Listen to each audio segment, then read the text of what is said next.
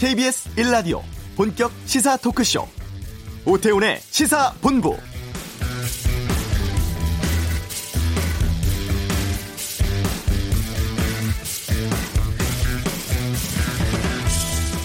정부가 오늘 수도권 3기 신도시 입지를 발표했죠. 특이할 만한 것은 택지 지구로 41곳을 선정했다는 점입니다.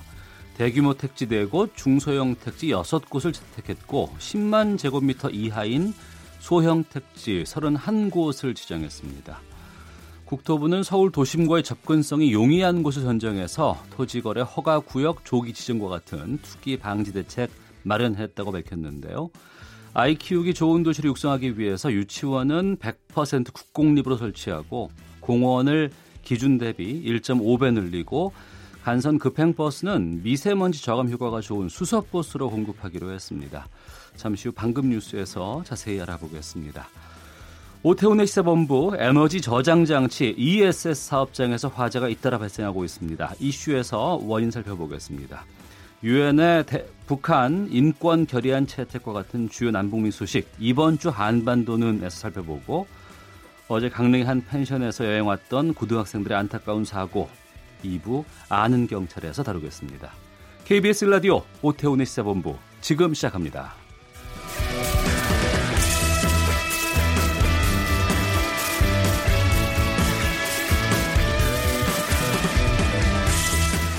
네, 이 시각 가장 핫하고 중요한 뉴스를 정리해드리는 방금 뉴스 KBS 보도국 김기화 기자와 함께합니다. 어서 오십시오. 안녕하세요. 네, 수도권 주택 공급 계획 발표 좀 자세하게 알려주시죠. 네, 오전 11시에 발표됐죠. 정부가 이 정부 서울청사에서 수도권 주택 공급 계획 그리고 이 광역 교통망 개선 방안 요거를 발표를 했습니다.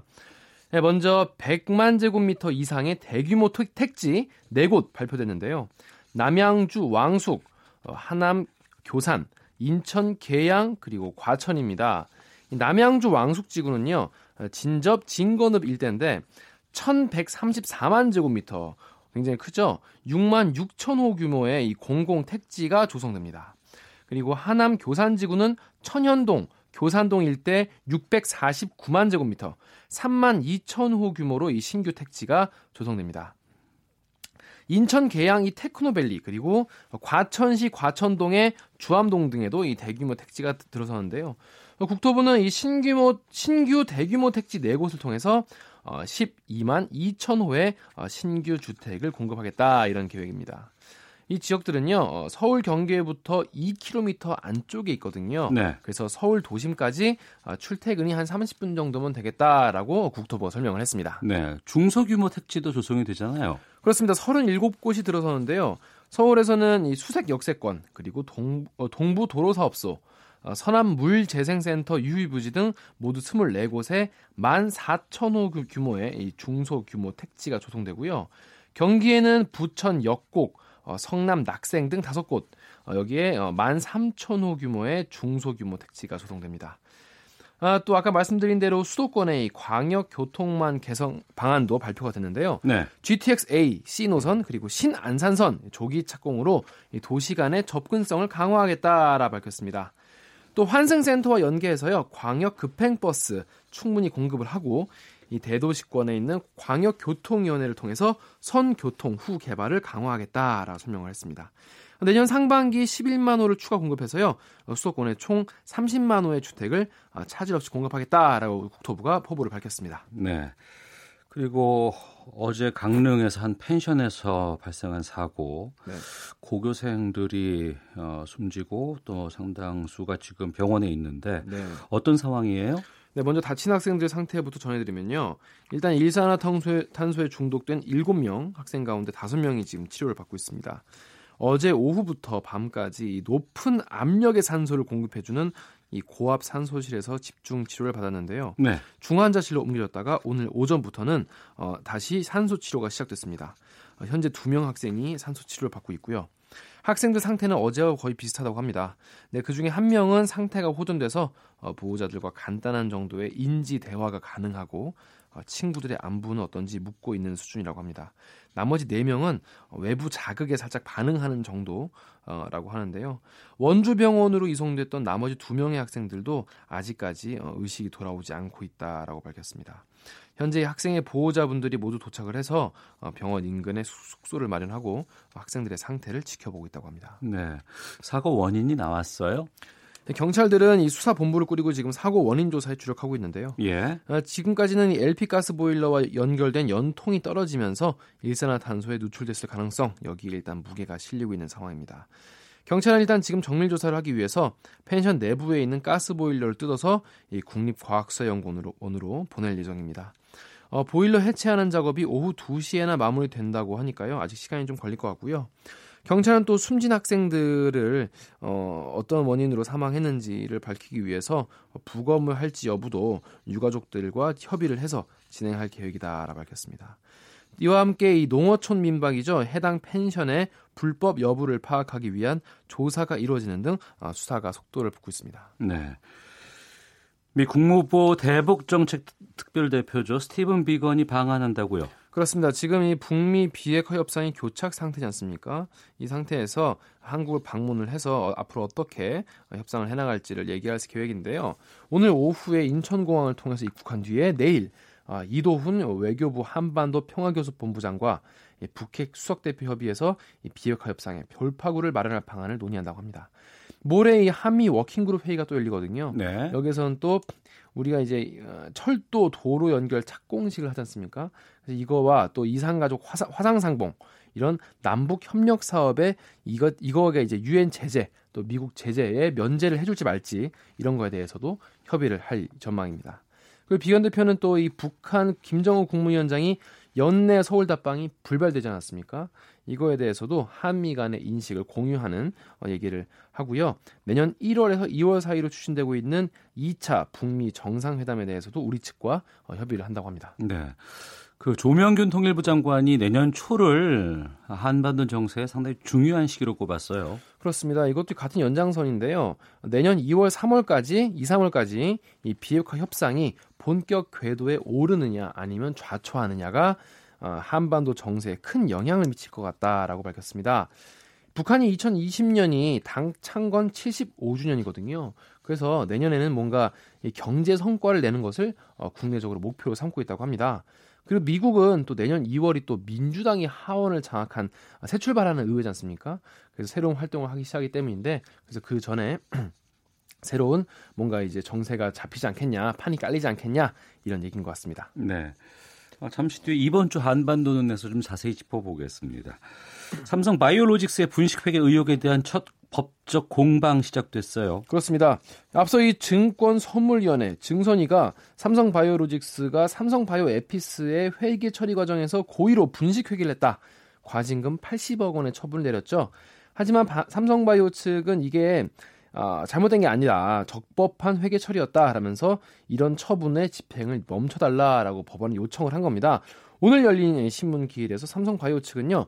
미국 회사인 바이오젠과의 합작 투자 상황을 고려해서 그에 맞는 회계 처리를 한 것이지 아, 분식회계 불법이 아니다라고 밝혔고 주장을 했고요. 2012년부터 14년까지는 사실상 이게 삼성 바이오로직스만 삼성 바이오 에피스에 대한 지배력이 있었고 2015년을 기점으로 사실상 바이오젠과 공동 지배 구조가 된 건데 여기에 맞춰서 했다라는 거고요. 아, 증선이가 내린 행정 처분이 그대로 시행되면은 아, 신뢰도 하락 등 돌이킬 수 없는 손해를 입고, 입게 되니까 그렇게 하지 말아달라라고 호소했습니다. 네, 이에 대해서 금융당국의 입장은 어떤 겁니까? 네, 금융당국은 아니다. 2012년부터 공동 지배 구조였던 것으로 봐야 한다. 따라서 이에 맞는 회계 처리를 했어야 했다라고 보고 있습니다. 어, 삼성바이오의 명백한 고의적 분식 회계라는 건데요. 어, 증선이가 판단한 분식 회계 규모는 약 4조 5천억 원에 이릅니다.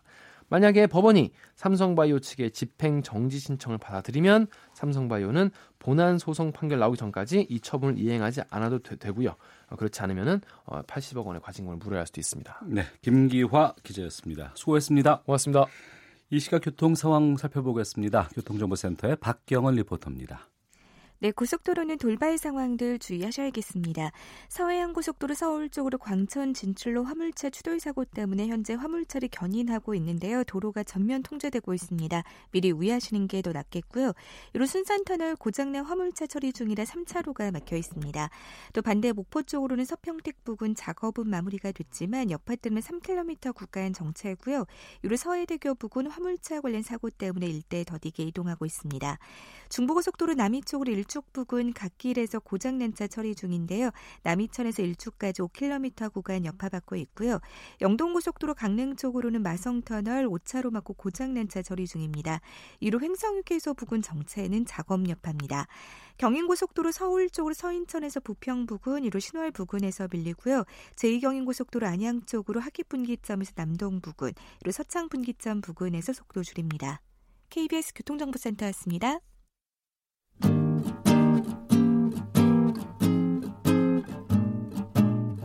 KBS 1라디오 오태훈의 시사본부 여러분의 참여로 더욱 풍성해집니다.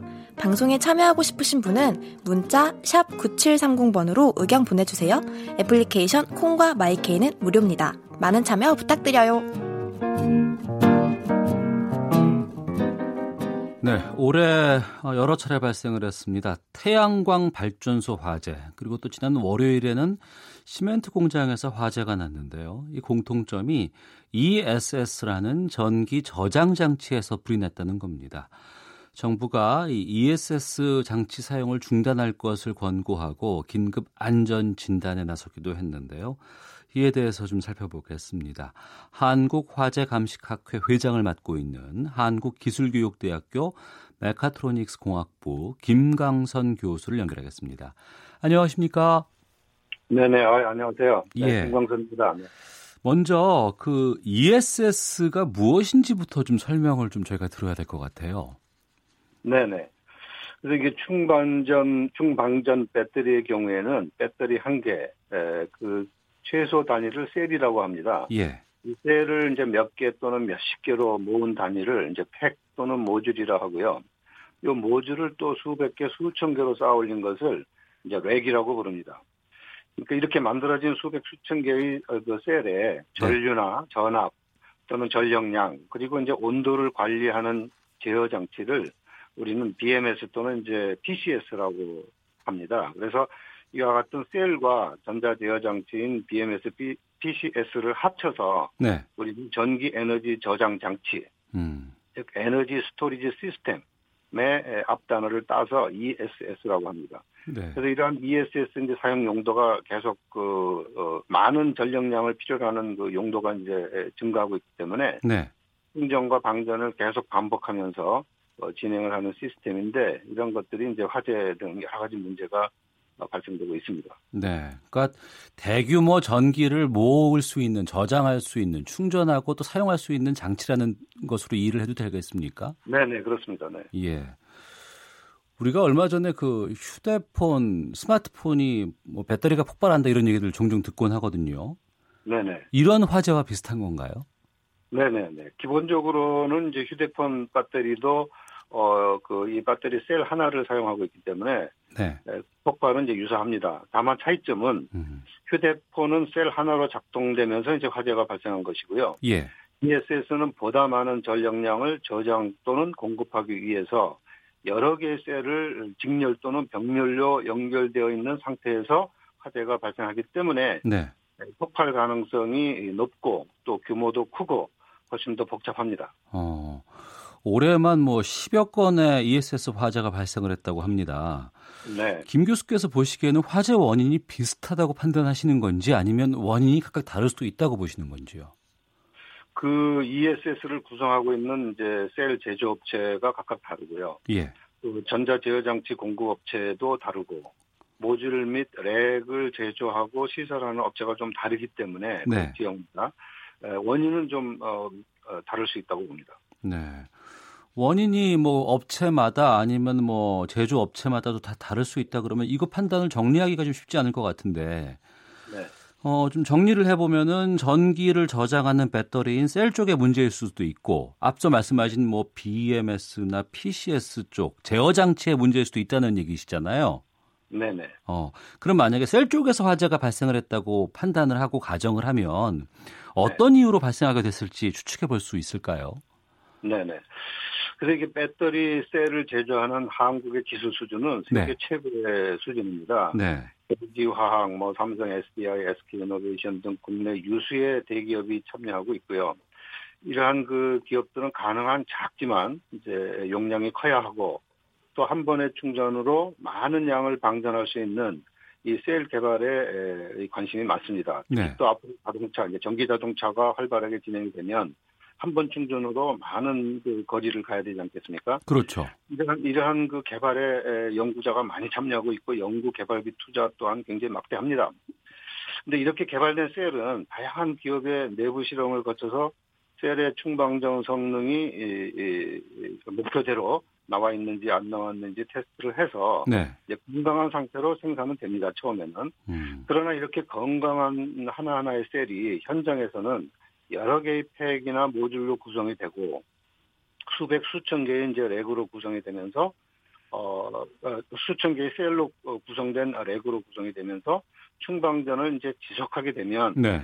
각각의 셀의 성능이 또한 달라지게 됩니다. 어. 즉 배터리 셀의 노화 상태가 각각 다르게 진행된다는 것이죠. 예. 그래서 그 이유는 배터리 셀의 구성 요소가 이제 대개 양극, 음극 그리고 그 사이에 전기적 이온을 전달해주는 전해액 그리고 양극재와 음극재를 분리해서 폭발을 방지하는 분리막 등 이런 다양한 전기화학 재료 전기화학 재료로 구성되어 있습니다.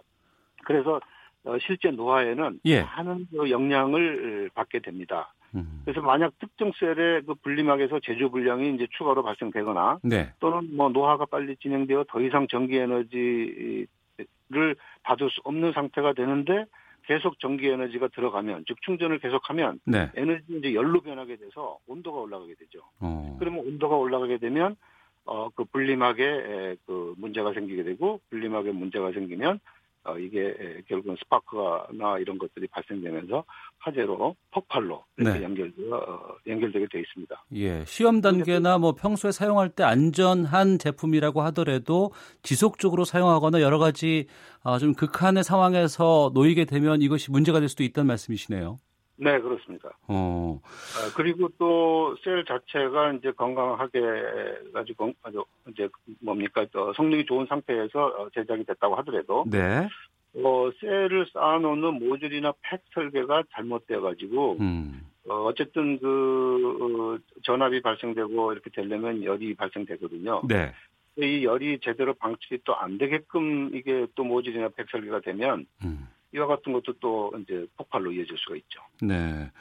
우리 앞서 말씀하신 것처럼 우리 기술이 거의 세계 최고 수준이라고 말씀하셨잖아요. 네네. 그리고 우리 대기업들이 만든 제품들이 해외 수출도 많이 하고 있을 것 같은데 해외에서도 이런 문제가 발생한 적이 있습니까?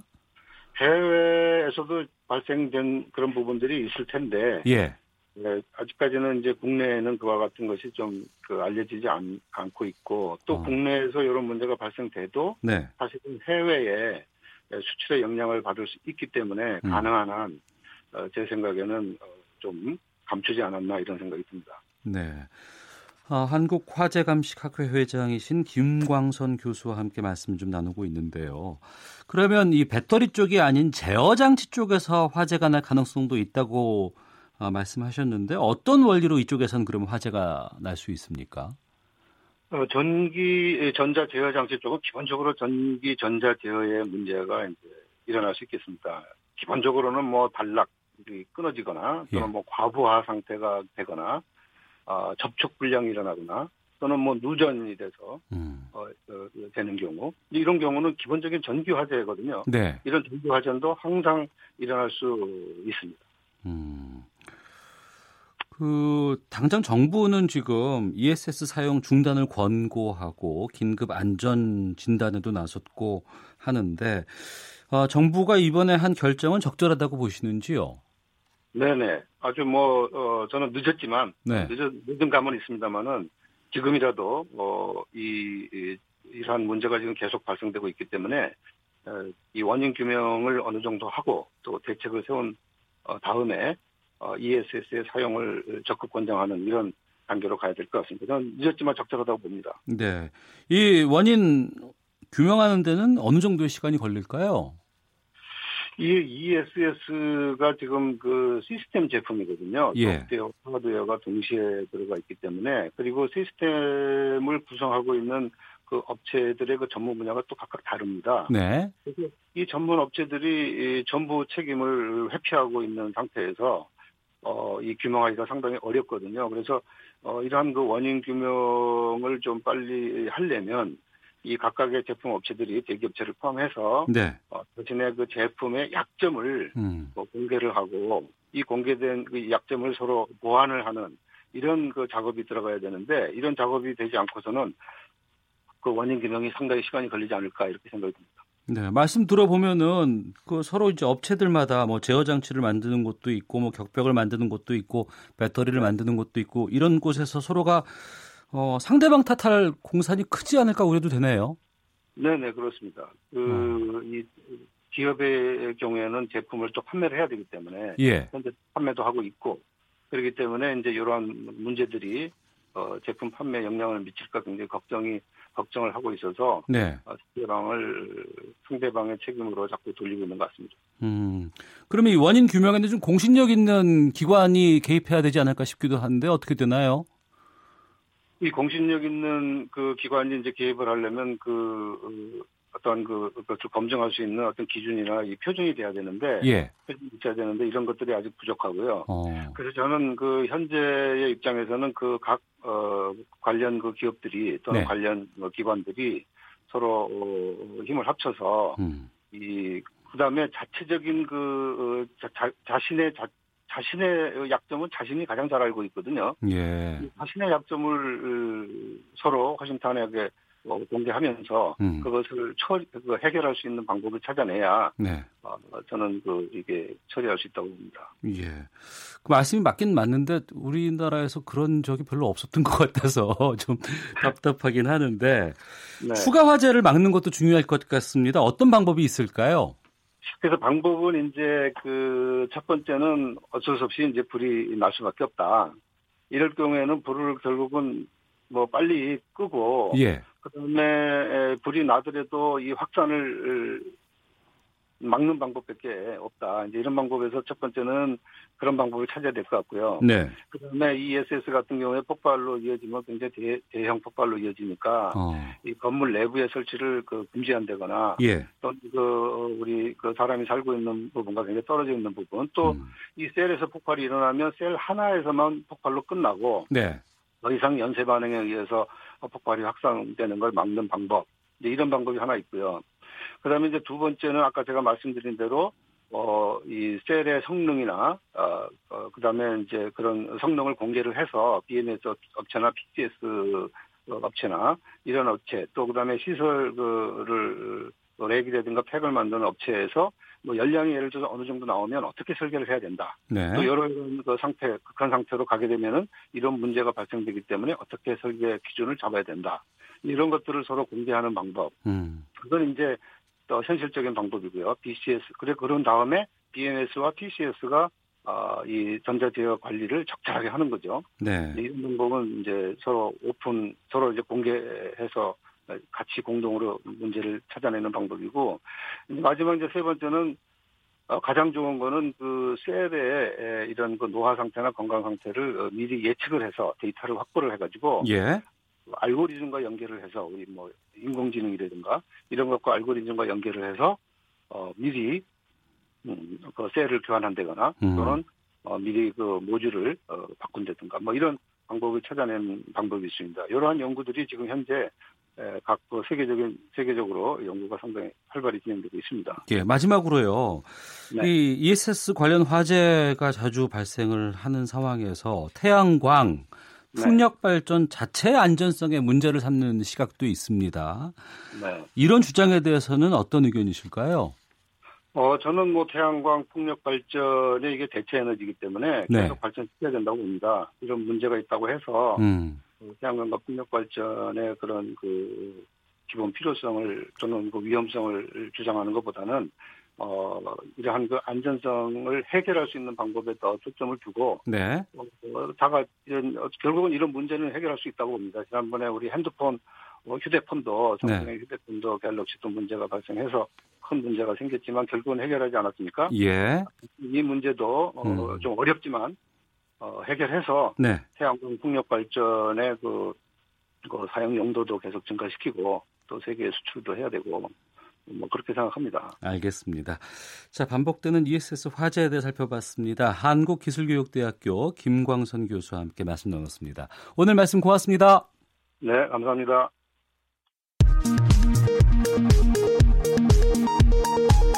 헤드라인 뉴스입니다. 고3 남학생 10명이 참변을 당한 강릉의 펜션 사고와 관련해 경찰이 비정상적으로 연결된 보일러 배관에서 다량의 연기가 발생한 것을 확인했습니다. 우리나라와 중국 간 교역액이 한중 FTA 4년차를 맞아 사드 보복 이전 단계로 회복했습니다. 올해 지난달 기준으로 중국과의 교역액은 2,473억 달러로 지난해 같은 기간보다 13.7% 증가해 대세계 교역 증가율 9.2%를 크게 웃돌았습니다. 미국 연준이 내일 기준금리 인상 여부를 발표합니다. 이를 앞두고 미국 경제지와 트럼프 대통령까지 나서 금리 동결을 주장하는 등 인상을 저지하려는 움직임이 확산되고 있습니다. 우리나라의 라면의 올해 수출액이 사상 처음으로 4억 달러, 약 4,518억 원을 달성할 것으로 보입니다. 한국에서 일하는 외국인 임금 근로자 가운데 월급이 200만 원 이상인 비중이 늘어 60%를 넘는 것으로 나타났습니다.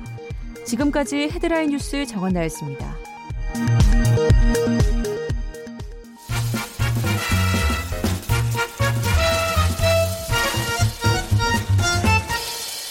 오태훈의 시사 본부.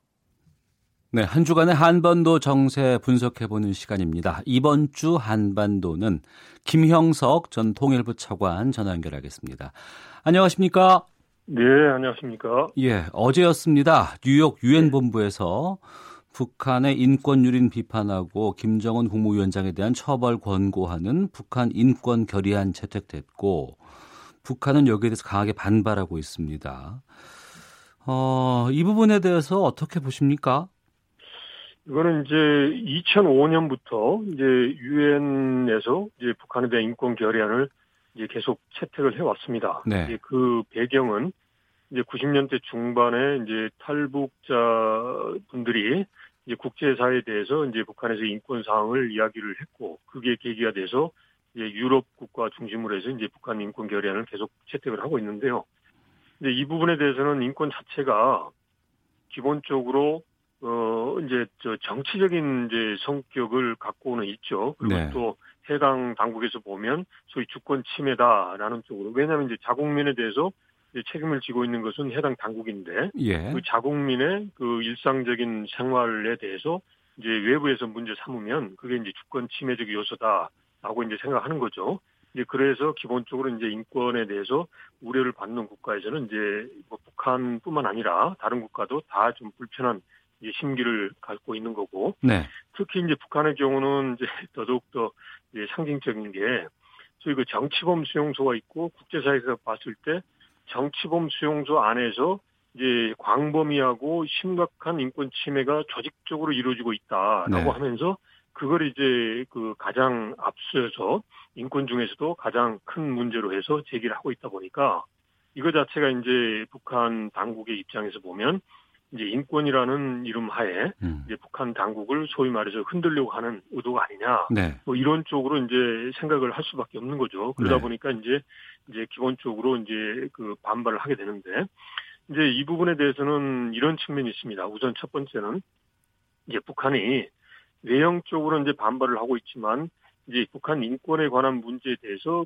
더 이상 이걸 외면할 수 없다라는 음. 현실을 수용을 하고 있거든요. 예. 이제 그게 이제 두 가지가 있는데 하나가 지금은 중단되어 있지만 EU하고 북한 간에 이제 인권에 관한 대화 협상을 했습니다. 네. 그러면서 인권이 개선되면 거기에 따라서 소위 국제사회로부터의 여러 가지 제도나 기술적인 협력 그리고 또 경우에 따라서 이제 인도적인 지원도 따르니까 그런 부수적인 효과도 있는 거죠. 그러면서 북한의 그런 그 강성 이미지가 국제사회에 대해서 이제 연성 이미지로 변화한다는 점을 이제 북한 당국도 어느 정도 이제 수용을 하는 거죠. 그래서 음. 나온 게 이제 그 장애인이나 여성의 인권에 대해서는 북한이 적극적입니다. 그리고 네. 장애인의 경우에 장애인 올림픽에 이제 참가도 하고 있고 그리고 또 여성 인권은 특별히 또 강조를 하고 있고 최근에 들어서는 이제 북한의 인권에 대해서 자체적인 백서를 발간하기도 합니다. 네. 그래서 이제 북한이 이제 방금 말씀드린 정치범 수용자라는 특별한 사정 때문에 음. 반반을 하고 있지만 인권 부분에 대해서는 이제 비정치적인 분야에서는 조금 조금씩 변화를 하고 있다라는 네. 점이고요. 그리고 이것 자체가 14년 지속됐기 때문에 지금 현재 이루어지고 있는 이제 그 북미 간의 협상 또 한반도 정세 변화의 과정에서 네. 뭐 영향이 전혀 없다라고는 할 수 없겠지만 이게 뭐 결정적인 뭐 걸림돌로 뭐 어. 작용 할 가능성은 낮다. 왜냐하면 이미 벌써 14년이고 그리고 김정은 위원장에 대한 그 국제 형사 재판소에 제소하고 그다음에 최고 최고 책임자 처벌 조항도 예. 이미 5년 동안 계속 나온 거고 어. 이거 자체가 되려면 예. 유엔 안보리에서 이제 그저 제소를 해야 되는데 그게 현실적으로 어렵지 않습니까? 그런 측면을 북한도 알고 있겠다라고 음. 생각합니다. 네.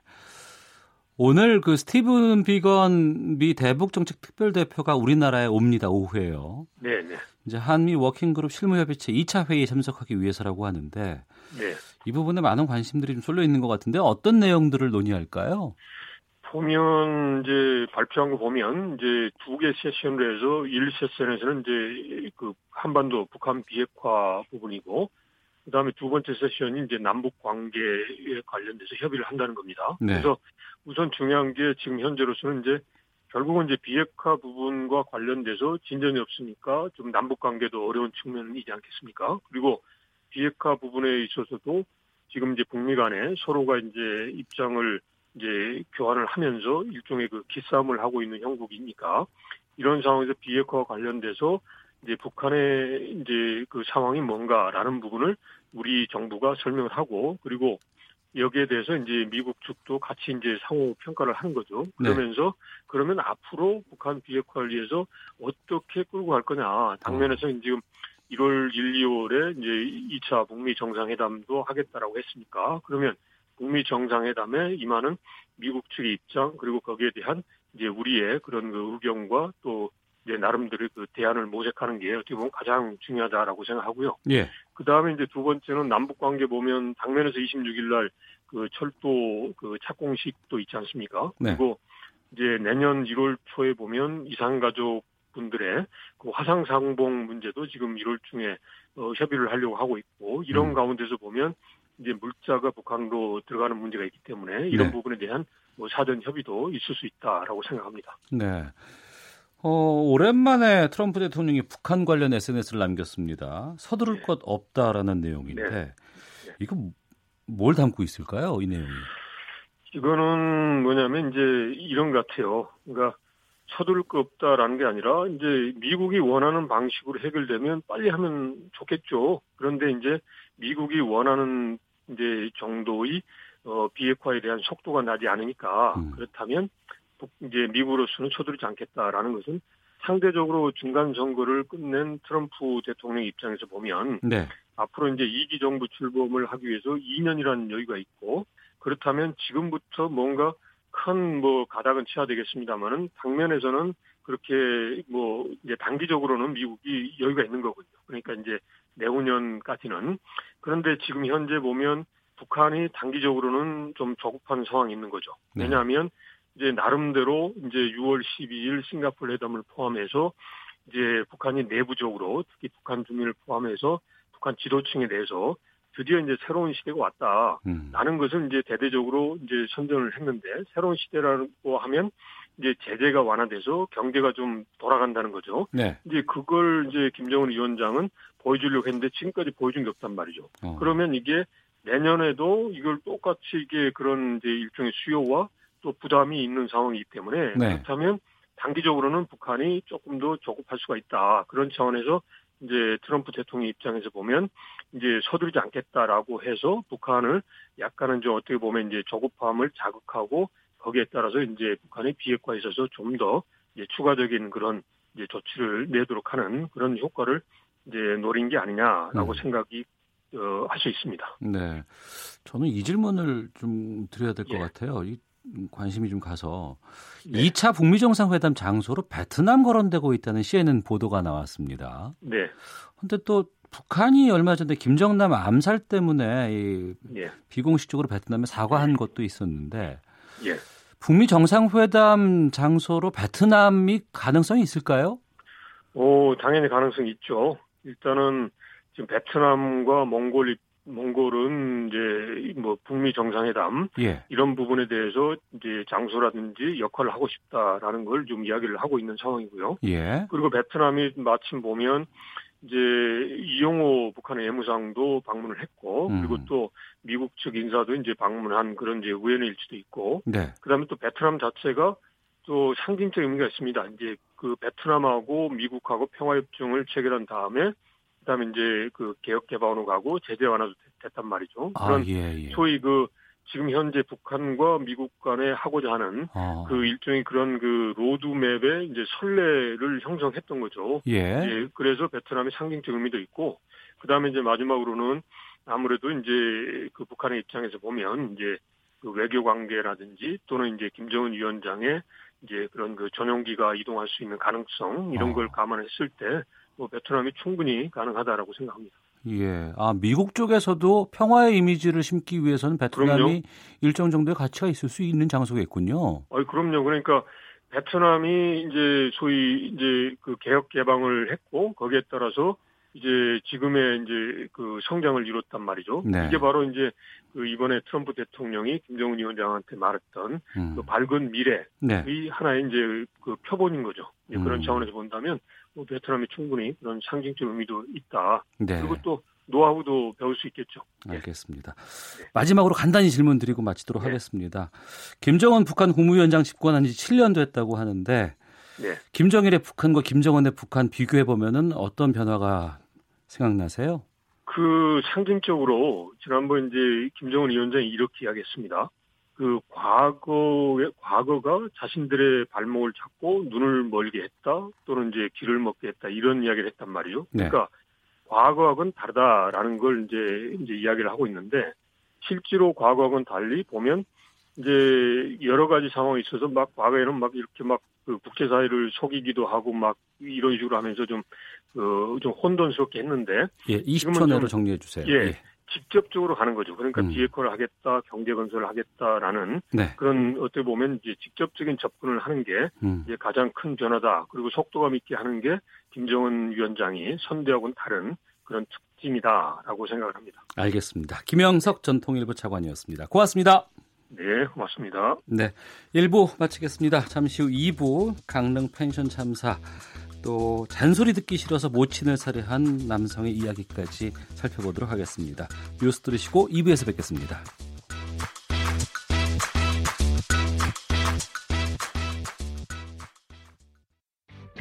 야, 아 왜? 점심시간에 뭐하냐? 자야지. 야, 그러지 말고 이거 한번 들어봐. 아, 뭔데? 지금 당장 라디오를 켜봐. 나른한 오후 깨울 시사 토크쇼. 모두가 즐길 수 있고 함께하는 시간. 유쾌하고도 신나는 시사 토크쇼. 오태훈의 시사본부. 네, KBS 라디오 오태훈의 시사본부 수요일 2부에는 전문성과 현장성 살아있는 고품격 high quality 범죄 수사 토크를 지향하는 아는 경찰 시간이 있습니다. 한국범죄연구소 김복준 연구위원, 전 서울경찰청 범죄심리분석관이신 배상훈 프로파일러와 함께 말씀 나누겠습니다. 두 분 어서 오십시오. 네, 안녕하세요. 예. 아이고, 이게 참 어제 강릉 한 펜션에서 수능 시험을 마친 고3 학생들이 어, 의식불명에 빠지는 사고가 발생을 했습니다. 현재까지 3명은 목숨을 잃었고 나머지 학생들 상태가 좀 중하다고 하는데 경찰, 소방당국은 가스 중독일 가능성에 무게를 두고 사고 원인 조사 벌이고 있습니다. 어쩌다가 이런 참변을 당한 건지 그러니까 수능 마치고 나서 체험학습 같이 음. 10명이 같이 갔다가 네. 이렇게 된 거 사고가 난 거 아니에요? 예, 아마 이 학생들 10명은 2학년, 3학년 때 같은 반이고 아마 절친이었던 것 같아요. 네. 어, 그리고 이제 뭐 그 중에는 뭐 반장했던 친구도 있고 그 다수가 다 아마 대학도 이제 어, 입학 합격한 상태였다고 해요. 네. 그런데 이제 아시다시피 지난달 15일 날 수능이 끝나고 아마 이제 다 어, 내년 1월 초에 에, 또 방학이 있어요. 그런데 그 사이에 틈에 한 50일간 공백이 있단 말이죠. 네. 수능 끝나고 그 사이에 이제 이 아이들이 학부모님들 그 부모님들하고 학교 허락을 받아 가지고 체험 학습을 한다고 하면서 10명이 이제 그 강릉에 있는 그 펜션으로 어, 갔던 것 같아요. 네. 예, 그 과정에서 이제 잠자는 과정에 에, 이렇게 이제 뭐 세 명이 사망하고 이렇게 음. 이런 결과가 발생한 건죠 지금. 네. 아, 학생들 상태가 걱정입니다. 그래도 뭐 한두 명 정도는 상태가 좀 좋아지고 있다. 뭐 이런 보도도 나오고 있거든요. 예, 그러니까 이 10명의 학생 중에 뭐 아시다시피 3명은 뭐 이제 사망을 한 거고 어, 두 명이 좀 위급한 상태인데 그래도 좀 약간씩 호전되는 것 같고 한명 정도는 이제 말 정도는 할 수 있다. 네. 왜냐하면 일, 만약에 이게 일산화탄소 중독이라고 하면은 이그 언어 중추 관련된 모식 중추에 일산화탄소가 들어가 있기 때문에 그것에 치유하는 과정에 사실은 뭐라고 해야 말을 했다가 안 했다 이런 게 치료 과정일 수 있- 있거든요. 음. 그러면 그 과정이면 상당히 좀 호전되는 과정이라고 볼 수 있고 예. 다행입니다. 그렇게 될, 될 가능성이 높습니다. 예. 예. 아니 조금 전에 보니까요. 예. 어, 한 명은 의사 표시를 할수 음, 있다고 예. 그랬는데 한 명 더. 더. 어, 한명 더 이제 그 호전 다행입니다. 상태가 상당히 좋아진 것 같고 현재 이제 강릉 아산병원에 다섯 명, 예, 예. 그다음에 이제 원주 병원에 두 명 이렇게 있는데요. 어, 두 명만 지금 이제 아마 그, 어, 좀, 저, 위중한 것 같고요. 음. 어느 정도 학생들은 좀 호전된 것 같습니다. 빨리 다 완치됐으면 좋겠습니다. 네.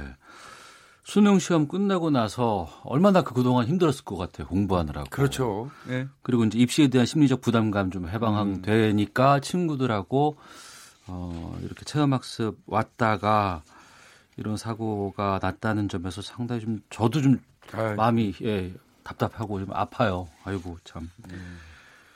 이 사고 소식 때문에 전국의 학부모님들 다 마음 졸이셨을 것 같은데.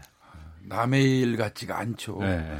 어, 진짜 이 저 애들 그 아마 고3 그 대학 입시 앞두고 부모들이 그 뒷바라지 하느라고 정말 부모도 아이들 못지않게 힘들었거든요. 음. 이제 겨우 좀 한숨 돌린다 했는데 이제 이런 예, 불행한 사건이 발생하니까 학부모님들 입장에서는 뭐 얘기해서 뭐 하겠습니까? 엄청나게 고통받고 힘들겠죠. 근데 네. 참 최근에 자꾸 좀 아픈 일들이 많아요. 음. 우리가 어, 다 키워놓은 자식들이 무슨 교통사고로 윤창호 처럼 또 엊그제 그 어떤 그 벨트에 예, 예. 예, 뭐 이런 다 키운 우리 그 젊은이들 우리 자식들이 이그 유명을 달리하는 이런 사건 사고가 자꾸 발생하니까 아 이거 어디까지 내 자식을 끼고 기르고 음. 안전을 저 담보할 수 있을까 이런 불안감도 없지 않아 있는 세상입니다. 네. 우선 좀 사고를 좀 짚어보겠습니다. 저희가 뭐 추측만 하는 건 좀 아닌 것 같고 현재까지 나와 있는 보도들을 위주로 해서 좀 짚어보도록 하겠습니다. 우선은 경찰 쪽에서는 일산화탄소 중독을 지금 문제를 삼고 있는 것 같고 실내에서 어, 측정해 보니까 155 ppm의 일산화탄소가 측정됐다고 하는데 이게 어느 정도 수치예요? 기본적으로 이제 이 사건은 초기는 변사 사건입니다. 네. 말하면 처음에 어떤 죽음의 형태인지는 모르기 때문에 음. 일단 변사 사건으로 된 거고 그것이 이제 사고사인지 네. 아니면은 다른 어떤 요인이 있는지를 이제 수사하는 과정인 거고 1차 검안 과정에서 경찰은 가스 중독사가 의심된다는까지만 돼 있는 형태, 현재까지는. 형태 인 거죠. 예. 근데 이제 어 소방관들이 출동 구조대가 출동했을 때 자체 매뉴얼로 봤을 때 이건 가스 중독사가 좀 가능성이 높다라고 음. 해갖고 자체적으로 가스 농도 말하자면 그 안에 일산화탄소, 이산화탄소 농도를 측정해 보니까 지금 이 상태가 나타났다는 거가 예. 지금의 팩트인 거고 어. 155 ppm 정도라면 보통 뭐 정상 20 ppm. 예, 예, 정상치라고 하는 건 좀 의미가 없습니다. 왜냐하면 일산화탄소라는 것은 사실은 없어야 되는 건데. 그렇죠. 예. 근데 이제 그래도 허용치라고 하는 게 맞습니다. 허용치가 20 ppm까지가 있는데 거기에 155인데 문제는 이 이것을 측정한 상태는 어, 저는 널락날락 했지 않습니까? 구조대가 예, 예. 나, 갔다 왔다 그렇죠. 했기 때문에 아, 문 열고 막 네, 이런 실제로 이거보다 조금. 더 높았을 것이다라고 추정하는 것이 지금의 상황입니다. 음, 우리가 일산화탄소 중독 이런 얘기를 최근에는 잘 못 들어봤었어요. 근데 예전에 우리가 연탄가스. 연탄가스 중독은 상당히 많이 있었던 예, 예. 거였잖아요. 음, 뭐 82년도 제가 경찰 들어와 가지고 그때만 해도 어, 동네에서 변사 사건 일산화탄소 중독, 그 연탄가스 중독으로 사망하는 경우가 왕왕 있었는데요. 네. 일산화 가, 그 탄소 같은 경우는 이제 특징이 있잖아요. 무색에 무취하고 음. 어, 그렇기 때문에 뭐 어, 어떻게 뭐그 저 습격이 들어와도 속된 말로 저 눈치챌 수가 없는 거 아니에요? 예. 그리고 이제 일산화탄소가 만약에 중독이 되면 혈액을 통해서 이제 산소가 뇌라든지 근육으로 이 옮겨져야 되는데 네. 그걸 차단해 버리니까 어. 아, 이제 그래서 어, 사망하는 케이스라고 하거든요. 예. 근데 이제 이 경우에 만약에 이게 일산화탄소 중독이라고 한다면 학생들 같은 경우는 특히나 잠자는 시간대였잖아요. 그렇죠. 그렇다면 전혀 뭐 눈치챌 수 없는 상태에서 어, 중독에 의해서 사망에 이르게 됐다고 볼 수 있는 그 것이죠. 기전을 말씀드리면 이렇습니다. 보통 이제 탄화수소 계열의 연료를 쓰게 되면 O2랑 그러니까 산소랑 결합해 갖고 이산화탄소가 먼저 생깁니다. 예, 예. 근데 이산화탄소가 생기는 과정에서 산소가 부족했을 경우 이산화탄소가 되지 않고 일산화탄소가 일산화탄소. 됩니다. 음. 근데 이제 그게 왜 그렇게 될 수밖에 없냐면 밀폐됐을 때는 네. 에, 몸에서 나오는 이산화탄소도 있고 자연적으로 존재하는 이산화탄소가 거기로 들어가기 때문에 일산화탄소가 순식간에 증가하게 됩니다. 어. 그 기전이 되는데 거기에 촉진되는 것이 지금 나오게 되는 가스보일러의 연통의 이음새 불량이라고 하는 거거든요. 예. 옛날에 같으면은 그 이 배기관과 흡기관이 나눠져 있었는데요. 음. 이게 같이 되면서 강제 배기 흡기관 방식으로 바뀌었습니다. 예. 왜냐하면 나가면서 들어 나가면서 들어오는 방식이 바뀌었기 때문에 거기에 이음매가 저기 들떡 있었다는 것은 뭐냐면은 산소가 실내에 있는 걸 쓸 수밖에 없다는 겁니다. 아, 실내에 그러니까 사람이. 숨 쉴 수 있는 산소를 쓰고 네. 그 산소가 부족하니까 음. 이산화탄소가 아니라 일산화탄소가 생길 수 있는 그러니까 두세 배 이상 더 위험도가 확 늘어나가는 형태가 된 거죠. 어. 그래서 이제 이 사건에서 일산화탄소가 중요하게 된 거는 바로 그 문제이고 특히 겨울에 네.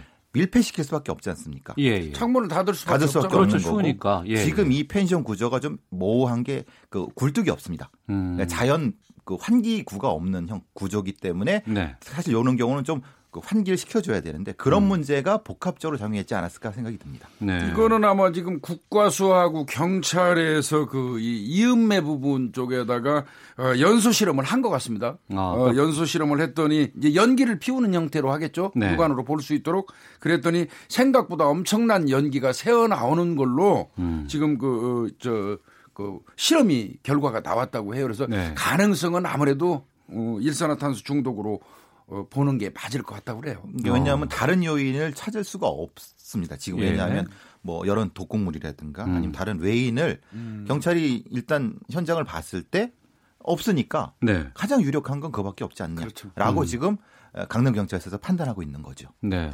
요즘에는 뭐 안전 장치 같은 것들이 다 상당히 많이 있잖아요. 예. 이런, 이런 그 가스보일러 같은 경우에는 뭐 경보기 같은 것들도 같이 예, 나오지 예, 않을까 싶은데. 일반적으로 뭐 이 가스가 이제 누출되면 누출 그 감지기 아니면은 탐지돼 가지고 이제 뭐 신호를 보내주는 이런 형태 이런 게 있기는 하거든요. 만약에 예. 그게 설치돼 있었다면은 소리가 나가지고 아이들이 눈치챌 수 있었겠죠. 근데 예, 사실상 그 현장에는 그게 없었다고 그러는데 어. 그러면 또 그걸 왜 안 했냐 이게 따져 보니까요.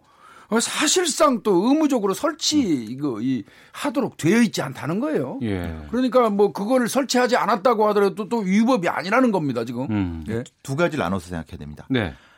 여기서 이제 경보기라고 하면 가스 경보기. 네. 그렇죠. 하고 일산화탄소 감지기가 두 가지 나눠집니다. 이 지금 여- 얘기되는 걸 같이 얘기하면 절대 안 되거든요. 아, 예, 예. 그러니까 예. 보통 우리가 가스 검침원들이 정기적으로 검사하는 건 LNG나 LPG의 예, 그렇죠. 누출에 누- 누출. 대한 예. 검사고 예, 그것은 규정이 있습니다. 어. 근데 문제는 일산화탄소나 이산화탄소에 대한 규정은 없습니다. 어. 이걸 만들려고 하는데 예. 서구 선진국에 이미 만들었습니다. 예. 일산화탄소는 감지기고 어. 이산화탄소도 감지기고 예.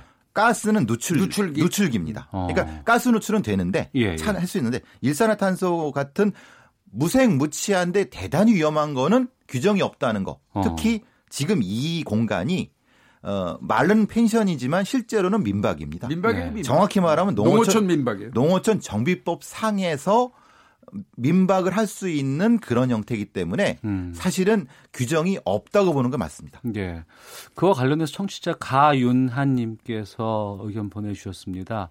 감지 경보기의 기준과 법령, 시판되는 제품이 없어서 설치 의무도 없다고 하던데 선진국들은 보일러 설치 시 의무로 한다고 알고 있습니다.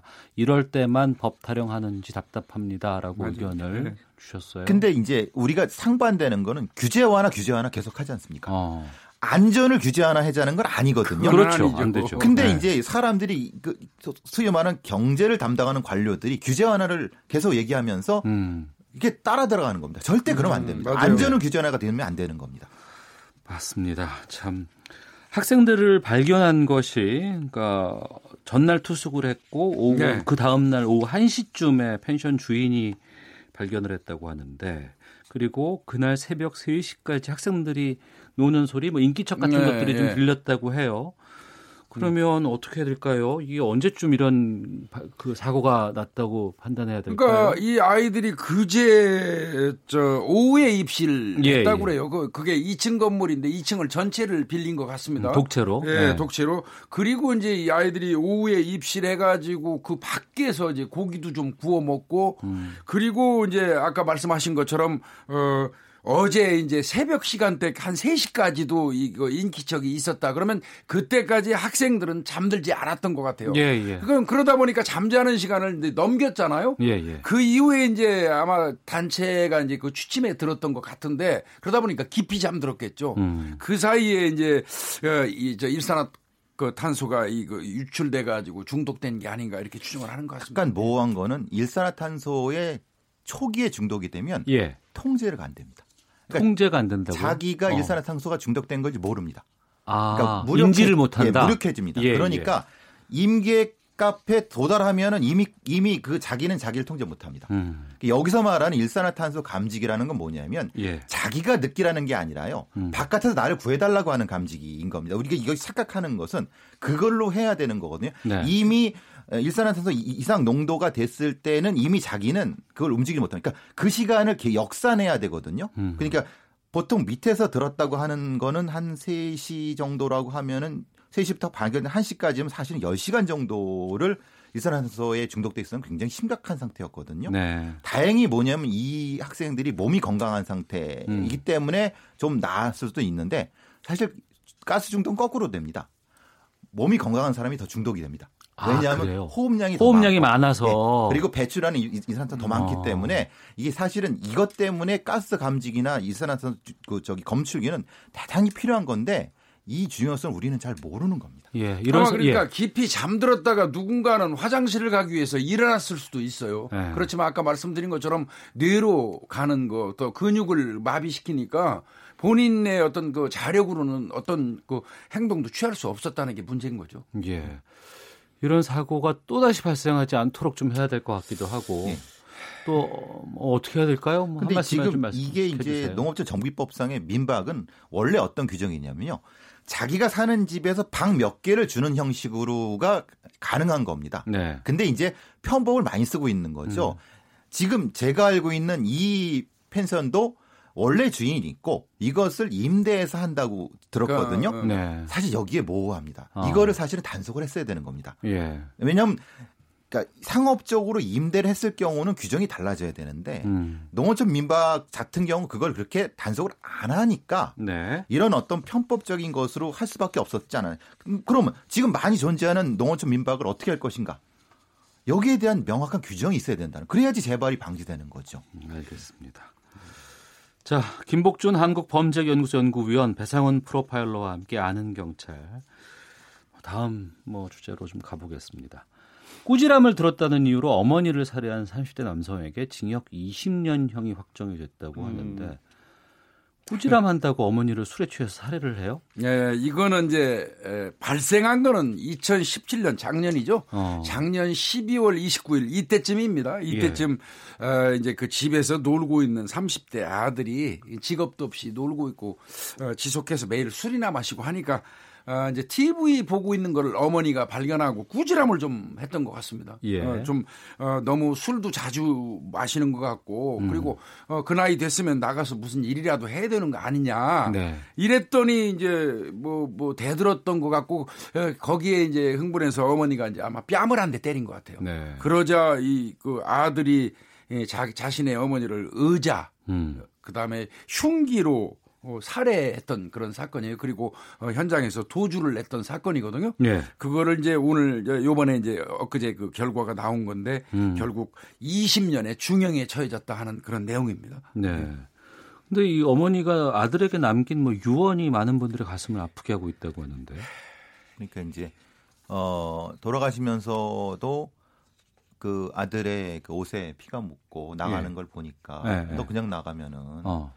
그뭐 살인범으로 발견될 거 아니냐 그런 내용인 것 같아요. 정확히는 맞아요. 뭐 그걸 뭐 이거 이거 이제 피고인이 그렇죠, 얘기했어요. 얘기한 거니까. 피고인이 에, 얘기를 한 건데 아, 아들이 얘기를 한 예, 거예요? 예, 스스로 어. 얘기를 한 건데 네. 에, 어머니를 살해하는 과정에서 어머니의 혈흔이 본인의 옷에 묻었을 거 아닙니까? 예, 예. 아, 그러니까 이제 도주하려고 나가는데 어머니가 어, 사망해 가는 과정에서 음. 야 아들아 옷은 갈아입고 도망쳐라. 네, 네. 어, 이런 얘기를 이제 했다고 하는데 참 이게 이게 부모인지도 모르겠습니다. 뭐 영화 그 전에 공공의 적이라는 영화에서 어, 자신을 살해한 아들이 살해하는 과정에서 이 그 흉기에서 아들의 손톱이 그 현장에 떨어지니까 그걸 먹잖아요 어머니가. 아, 그, 예, 예, 예. 공공의 적에 나옵니다. 예, 그거하고 예, 예. 이제 비슷하다 해서 이제 이야기가 되고 있는데 예. 그러면 피고인이 구태여 왜 본인한테 그렇게 유리하지 않은 이런 이야기를 했을까 어. 궁금해 하실 거예요. 근데 예, 예. 이거는 피고인이 말하고 싶어서 한 거는 아니에요. 어. 어, 현장에서 병, 명백히 옷을 갈아입고 도주를 한 거란 말이죠. 네네. 그러니까 경찰의 입장에서는 검거한 다음에 어. 어, 너그 현장에서 옷 갈아입고 도주했지 왜 옷을 갈아입고 도주했어? 바로 도망하지 않고 음. 이제 이런, 이런 경우를 물어보니까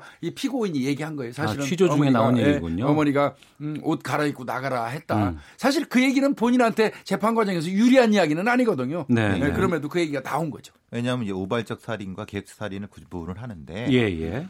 살인을 하고 바로 도망갔으면 우발적 살인을 범죄에 들어갈 수가 있는 건데 음. 옷을, 옷을 딱 굳이 갈아입고. 갈아입고 갔으니까 예. 너 그럼 계획 살인 아니냐고 하니까 어. 자기를 변명하기 위해서 범인이 얘기를 하다 보니 거기가 나온 거죠. 예. 그러니까 자기가 그걸 얘기하려고 한 것이 아니라 그 음. 맥락은 그렇게 그렇죠. 연결이 됩니다. 예. 네. 그러니까 우발적인 것보다는 계획적으로 판단을 했기 때문에 이런 징역 20년형 정도가 나온 건가요? 근데 제가 보기에는 자기 어머니를 살해했는데 20년형이 과한가요? 아니요. 그렇죠. 네. 근데 이제 음. 여기에 대한 뭐 판사님의 판단이라든가 여러 판단은 어머니의 마음 아니겠습니까? 어. 머니가 저, 저, 저 나쁜 아들이라도 살리고자 했다고 하면은 예, 예. 좀 그러지 않았을까 모르겠습니다. 전 정확한 판사의 마음을 모르겠지만은 어. 그런 게 작용하지 않았을까라는 생각이 좀 듭니다. 이 사람 같은 경우는 이제 그 길로 면허도 없는 상태에서 집에 있는 승합차를 타고 강원도 화천까지 도주를 했었어요 무면허로. 예. 그래서 이제 존속 살해 및그 도로교통법 어, 위반으로 이제 20년을 받게 됐는데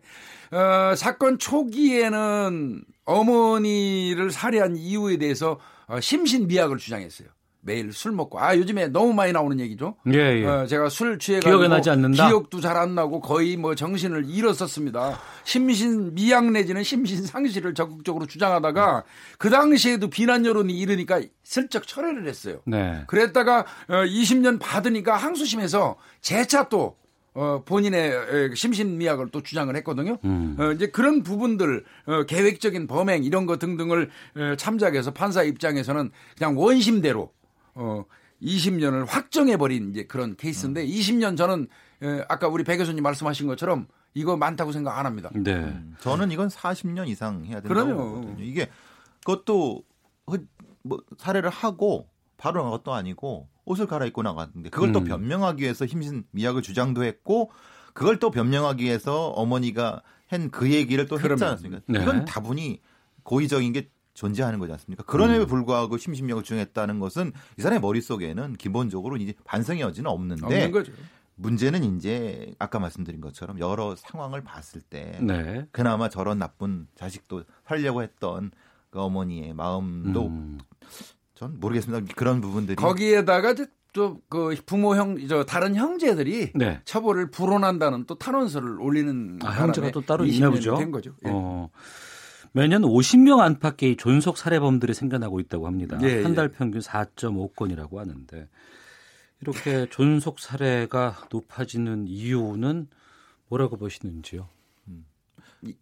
가족 범죄가 우리나라가 미국보다 1.5배가 높다고 합니다. 아 그래요? 예, 예, 예. 특히 이제 가족 간의 특히 존속을 폭행하는 형태가 폭행으로 의해서 이제 사망에 이르게 하는 게 그래서 이게 무슨 한국적인 가족의 문화가 일정도 상당히 지금 잘못된 방향으로 가고 있는 것이 아니냐라고 이제 진단하는 범죄학자들도 있는 거고 네. 조금 이제 우리 사회가 가족 구조와 가족 관념이 좀 비틀어져 있는 것이 아니냐라고 하기도 하는데 음. 명확히 구분은 확실히 됩니다. 네. 우리가 미국 같은 서구 사회보다 확실히 높은 건 맞습니다. 음. 근데 그거를 어 그렇게 설명하는 분도 있지만은 뭐 그런 얘기도 하죠. 캥거루죠. 그러니까 어 원래 분리돼야 될 세대가 같이 음. 네. 살면서 가족 스트레스 때문에 음. 생기는 것이라 이 아니겠는가까지는 얘기 나오는데 그 다음은 이제 아직 연구가 덜 돼 있는. 결국은 뭐 학자들은 그렇게 얘기해요. 개인주의가 팽배하고 그다음에 이제 부모 의존 형태가 우리나라가 좀 유달리 심하고 네. 또이 청년들은 사회적으로 일거리가 없고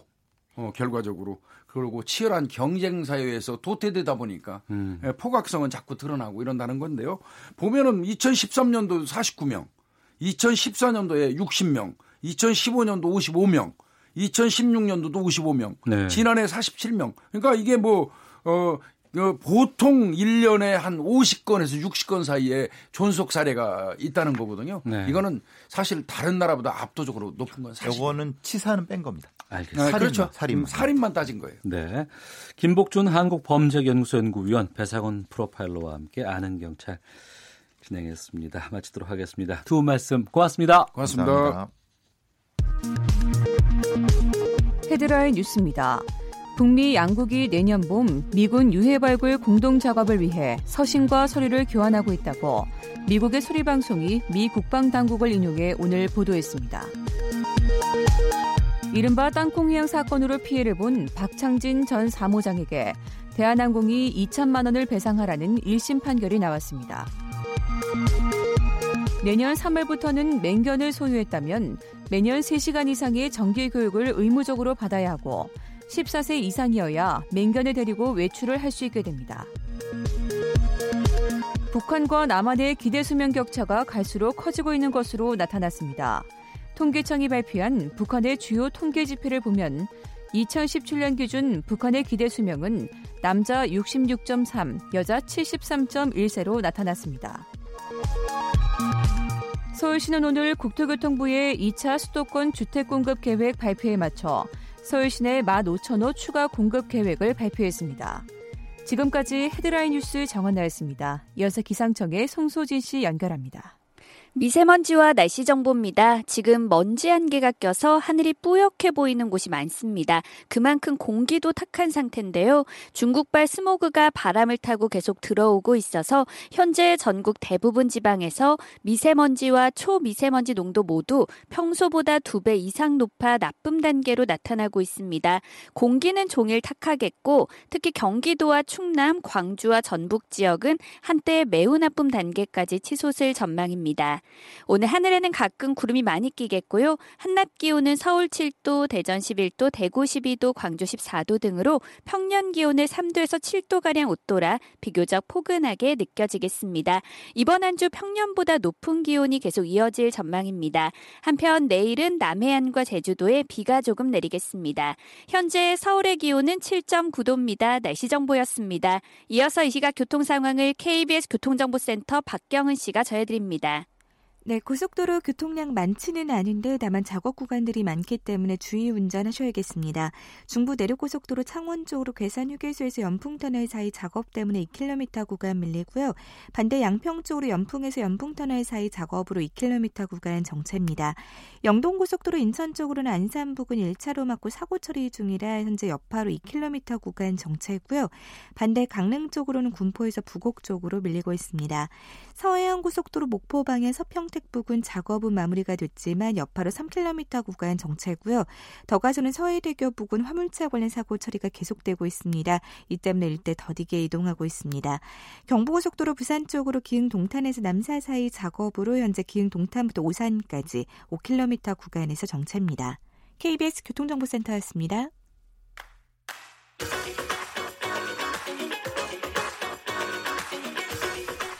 오태훈의 시사본부는 청취자 여러분의 참여를 기다리고 있습니다. 문자 번호 9730.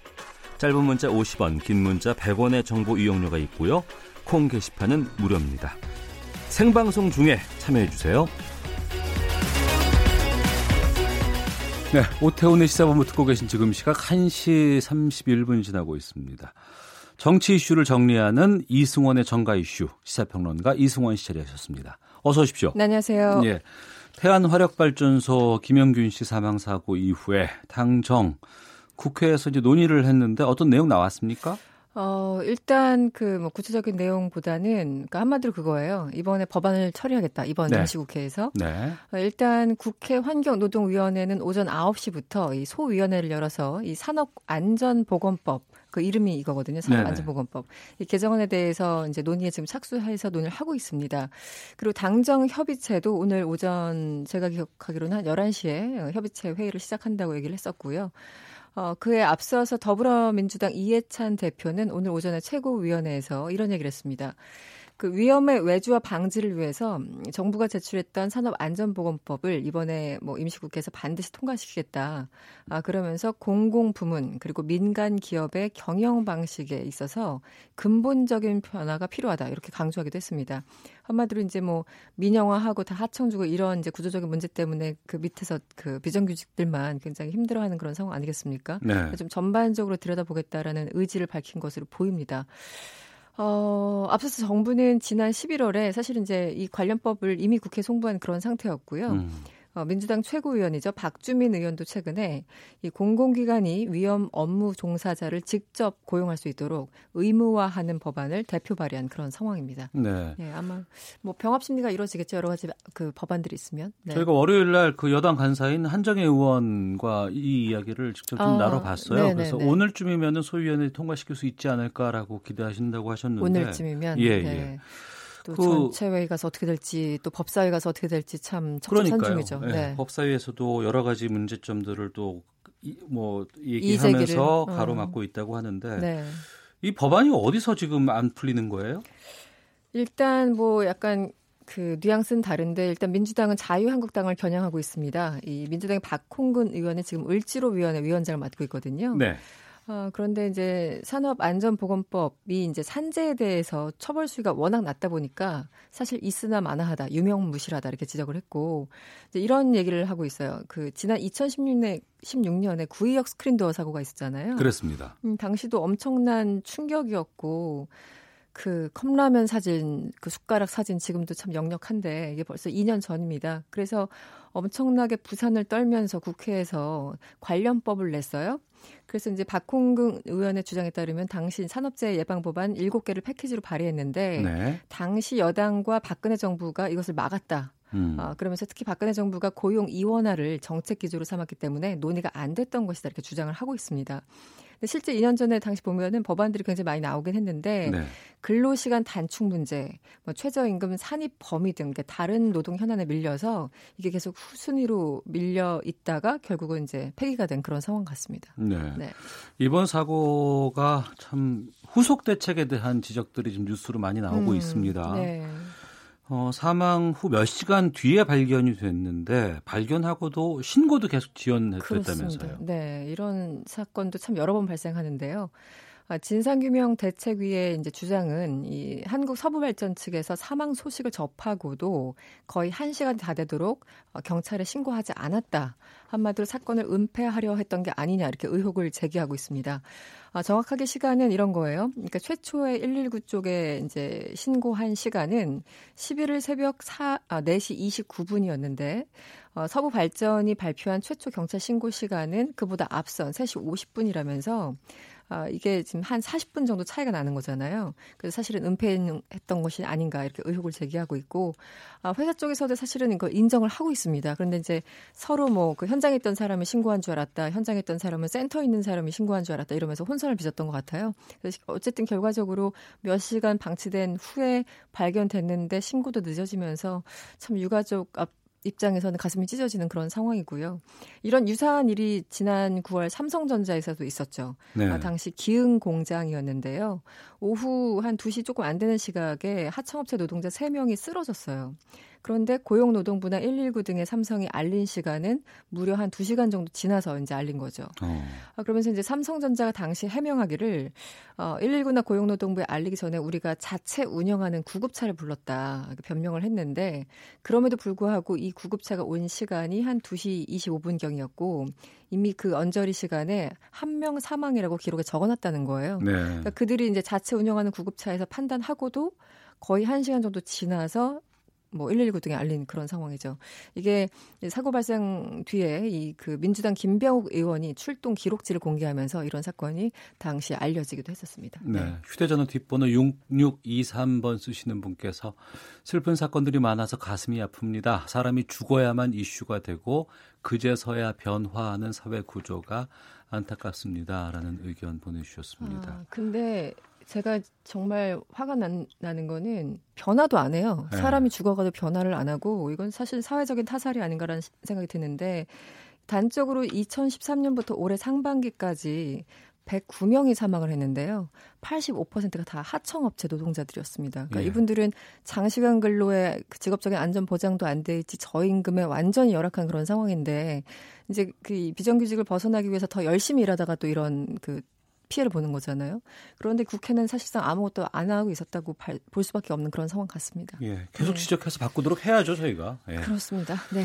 자, 자유한국당 김병준 비대위원회가 향후 막말과 개파 갈등 등 무리를 일으키는 인사에 대해서 윤리위원회 회부를 통해서 징계를 강화하기로 했다고 하는데 음. 그 보도에는 홍준표 전 대표에 대해서 당권 도전하면 뭐 제명하겠다 뭐 이런 보도가 나왔었어요. 네, 일부 볼, 보도가 나왔는데 즉각 자유한국당에서 그런 내용 논의한 적조차 없다 이렇게 일단 해명이 나왔고요. 아 그래요? 네, 그러니까 그, 그 기사의 핵심은 홍준표 대표가 내년 전당대회에 나갈 경우 이제 막말이나 이런 것들을 이제 명분으로 윤리위에 이제 그 회부를 하고 음. 이제 지금 어쨌든 평단원 평당원 아니겠습니까? 국회의원이 아니니까. 예. 아, 그래서 어, 뭐 제명 조치까지 할 수 있다 이런 이제 취지의 보도였는데 거기에 대해서 정면 반박을 한 겁니다. 부인을 한 겁니다. 일단 그럼에도 불구하고 이제 막말이나 개파 갈등을 조장하는 사람 윤리위에 해부하겠다 이런 얘기를 나경원 의원이 최근에 했는데 네. 이제 사실은 그 내용을 들여다보면은 친박계 핵심인 홍문종 의원을 겨냥했다. 아, 이런 얘기가 나오고 있어요. 어. 실제 여기에 대해서 홍문종 의원도 뭐 방송 인터뷰에서 불쾌감을 실질적으로 표시하기도 했고요. 어, 그래서 이제 같은 맥락에서 홍준표 제- 대표가 지금 거론되고 있는 그런 분위기입니다. 음. 그런데 이게 참 애매한 게 막말의 기준을 어디까지 할 것인가. 네. 네, 이것도 참 애매한데 앞으로 실제 나경원 의원이 사실은 이번 원내대표 선거에서 친박들이 결집해서 나경원 의원을 뽑아준 거잖아요. 네. 아, 그런데 이제 얼마나 이렇게 실질적으로 쳐낼 수 있을까 거기에 대해서도 조금 더 시간을 가지고 봐야 될 그런 사안이 아닌가 싶습니다. 네. 음. 당에서 그 당원을 제명하는 거는 음. 절차가 그렇게 어렵지는 않나 봐요. 네, 제명이 사실은 이제 제명은 말 그대로 무시무시하잖아요. 아예 그냥 내쫓는 건데 이게 국회의원은 좀 복잡한데 평당원은 비교적 절차가 간소하다고 합니다. 아, 일단 징계는 한 네 가지 정도가 있는데 제명, 탈당 권유, 당원권 전지, 경고 이렇게 이런 순으로 나와 있어요. 어, 당원에 대한 제명은 위원회에서 이제 의결을 한 이후에 최고위원회의 의결을 거치면 확정이 됩니다. 아, 그런데 국회의원을 제명할 땐 좀 더 복잡해서 의원총회를 열고 재적 의원 3분의 2 이상의 동의를 얻어야지 제명되기 때문에 이건 상당히 좀 어려운 그런 거죠. 일단 한국당 윤리위원회 규정이 있긴 있어요. 뭐 당 발전에 지장을 초래하거나 그 행위 결과 민심을 이탈케 했을 때, 네. 뭐, 뭐 당원으로 의무를 이행하지 않았을 때 이런 규정들이 있는데, 어, 글쎄요. 지금 홍준표 대표에 대해서 그렇게 할 수 있을지는 잘 모르겠고요. 관련해서 그 홍 전 대표 요즘 갑자기 그 실시간 검색어에 막 올라오고 있는데 홍카콜라. 홍카콜라. 예, 예. 네. 사람들이 어떤 사람들은 좀 우울할 때 보면 재밌다 뭐 이런 얘기도 하는데 아, 재밌대요? 네, 네. 뭐 이게 역설적인 의미겠죠. 우울할 때 보면 재밌다. 어, 도대체 어떤 내용을 하시는지 저는 실질적으로 보진 못했습니다만 보도는 봤습니다. 네. 그런데 뭐 남북 정상회담 현금 거래설 등 사실상 가짜 뉴스를 열심히 설파하고 있어서 여기에 대해서 이제 비판의 목소리가 상당히 높은 게 사실인데요. 일단 김병준 비대위원장 그 관련해서 질문을 받았는데요. 어, 뭐, 어쨌든 그분은 지금 평단원, 평당원 아니겠느냐. 내가 나중에 방송을 한번 들어보겠다. 음. 뭐 이 정도로 약간 좀 무시하는 맥락에서 어, 언급을 하셨다고 합니다. 네. 아, 최근에 그리고 검찰 소속의 김태우 전 특감반원의 폭로가 청와대와 갈등을 많이 빚고 있습니다. 그렇죠. 네. 어, 여기에 대해서 민정수석실에서 특별 감찰반을 지휘하는 박형철 반부패 비서관이 입장을 밝혔다고요? 네, 그 검사 출신 변호사죠. 박형철 박형철 비서관이요. 한국일보와 어제 통화를 했습니다. 그 지금 뭐 연일 이제 김태우 씨 폭로를 특히 이제 조선일보나 등등에서 이제 계속 연달아 보도를 하고 있는데 그 김의겸 청와대 대변인이 거의 일주일 내내 여기 관련해서 브리핑을 한 그런 느낌이에요. 네. 연일 보도가 나오고 있으니까. 그런데 아, 직접 그 상관이었던 박형철 반부패 비서관이 이런 얘기를 합니다. 아, 누가 지시를 해서 정치적인 목적으로 뒷조사를 했다면 민간인 사찰이겠지만 음. 지금 청와대에서는 결코 있을 수 없는 일이다라고 얘기를 했고요. 어, 김 수사관, 그러니까 김태호 씨 같은 경우는 범죄 혐의가 있다고 가져왔을지도 모르겠지만 그런 정보를 걸러내는 게 이 데스크와 반장의 역할이다. 한마디로 그런 일은 없었다. 결과적으로 아, 조국 수석에게 보고한 적은 없다. 이런 설명을 이어가기도 했습니다. 네. 네. 그러니까 그 김태우 전 특감반원의 주장을 일부 언론 쪽에서는 보도를 계속하고 있는 계속하고 있는 거죠. 네, 상황인데. 네. 음. 이게 좀 약간의 프레임 전쟁에 나선 상황이 아닌가 이런 모양새가 좀 느껴지기도 합니다. 그렇습니다. 이제 그 야당 같은 경우는 이제 과거 프레임 이명박 정부 당시 민간인 사찰도 엄청나게 파문이 있었고 지난 정권에는 뭐 그 국정농단 여러 가지 폐해가 있지 않았습니까? 그래서 이것도 어 국기 문란 뭐 국정농단으로 규정을 하면서 국회 운영위원회를 당장 소집하자 이것이 지금 한국당 등 일부 야당의 주장입니다. 아, 하지만 청와대는 이번 사태의 본질을 그냥 개, 김 씨의 개인 일탈이라고 정리 하는 그런 상황이고요. 네. 어쨌든 양측에서 누가 이기는 싸움이 될지 조금 더 봐야 될 것 같습니다. 예. 네. 보는 시각에 따라서 확연히 좀 다른 좀 이렇게 결과가 나올 수도 그렇죠. 있어서 해명을 일단 듣다 보면은 청와대 그 설명이 좀 납득되는 부분도 있는데 일부 약간 좀 실수하는 부분이 있었기 때문에 이제 갸우뚱하시는 분들도 좀 있죠. 네. 네. 오늘 말씀 여기까지 듣도록 하겠습니다. 시사평론가 이승원 씨였습니다. 고맙습니다. 네, 고맙습니다.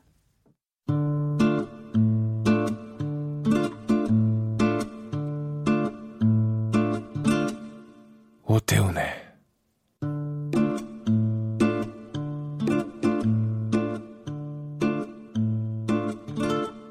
시사본부.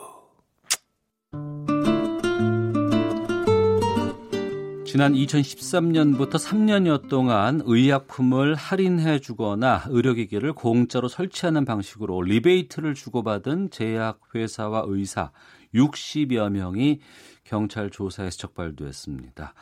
오늘 이 내용을 좀 살펴보도록 하겠습니다. KBS 일라디오 시사야의 진행자 시사평론가 김성환 씨와 함께 김성환의 뉴스 소다에서 제약회사와 의사의 리베이트 관행에 대해서 알아보겠습니다. 어서 오십시오. 네, 안녕하세요. 예. 네, 고맙습니다. 계속 홍보를 해주셔서. 아, 홍보는 아니고요. 그냥 네. 그, 그, 앞에다가 딱 이게 박혀 있기 때문에. 같은 채널입니다. 10시 예. 5분에 꼭 청취해 주시기 바랍니다. 그걸 홍보하시네요. 네. 자, 우선 이번에 적발된 리베이트 내용부터 좀 설명해 주시죠. 네, 뭐 간략하게 말씀드리면 적발된 곳이 A 제약회사입니다. 2013년부터 그 3년 동안 전국 710곳이 넘는 병원에 약품을 공급을 했는데요. 이 약품이 다름 아닌 프로포폴이었습니다. 음.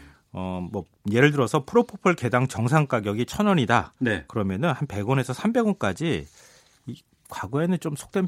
왜 꺾기라는 표현도 있었잖아요. 어. 할인해 주는 거예요. 예, 예, 예. 의사한테. 그게 이제 다시 되돌아가서 의사의 이익으로 가는 거니까 리베이트라고 예. 간주되는 건데요. 그러니까 프로포폴을 투약할 수 있는 또 의료 장비를 공짜로 설치해 주기도 했고요. 영업 사원들이 골프 약속까지 또 잡아주는 일도 있었답니다. 어, 요즘 또 의약품 관리가 많이 뭐 철저해지지 않았습니까? 예. 시각처를 비롯한 관계부처, 국세청까지 감시의 눈이 굉장히 많거든요. 음. 그러니까 만약에 국세청에서 세무조사합니다. 그렇게 해서 세무조사하면은 리베이트가 다 보일 수 있잖아요. 예. 네. 그러니까 어떻게 했느냐? 바로 현금 거래를 했다고 합니다. 어. 그러니까 현금 거래를 한 것처럼 장부를 꾸며서 네. 천 원어치를 팔아놓고 실제로는 한 700원만 받겠다 아. 이렇게 했다는 거죠. 예, 예. 예, 경찰이 이런 식으로 리베이트를 주고받은 제약회사 임직원 30명과 의사 36명을 적발해서 의료법 위반 혐의로 불구속 입건했습니다. 음. 이 프로포폴이 과거에 뭐 일부 연예인들이 상습 투약하다 적발돼가지고 문제가 됐던 그 약품 아니겠어요? 맞습니다. 네. 이게 사실 이게 그 맥락하고 연결이 돼요. 어. 이게 한 2000년대 초반 2000년 2010년 10년쯤이죠. 2010년쯤에 이 사건이 굉장히 컸었기 때문에 많은 네. 분들이 기억하실 텐데요.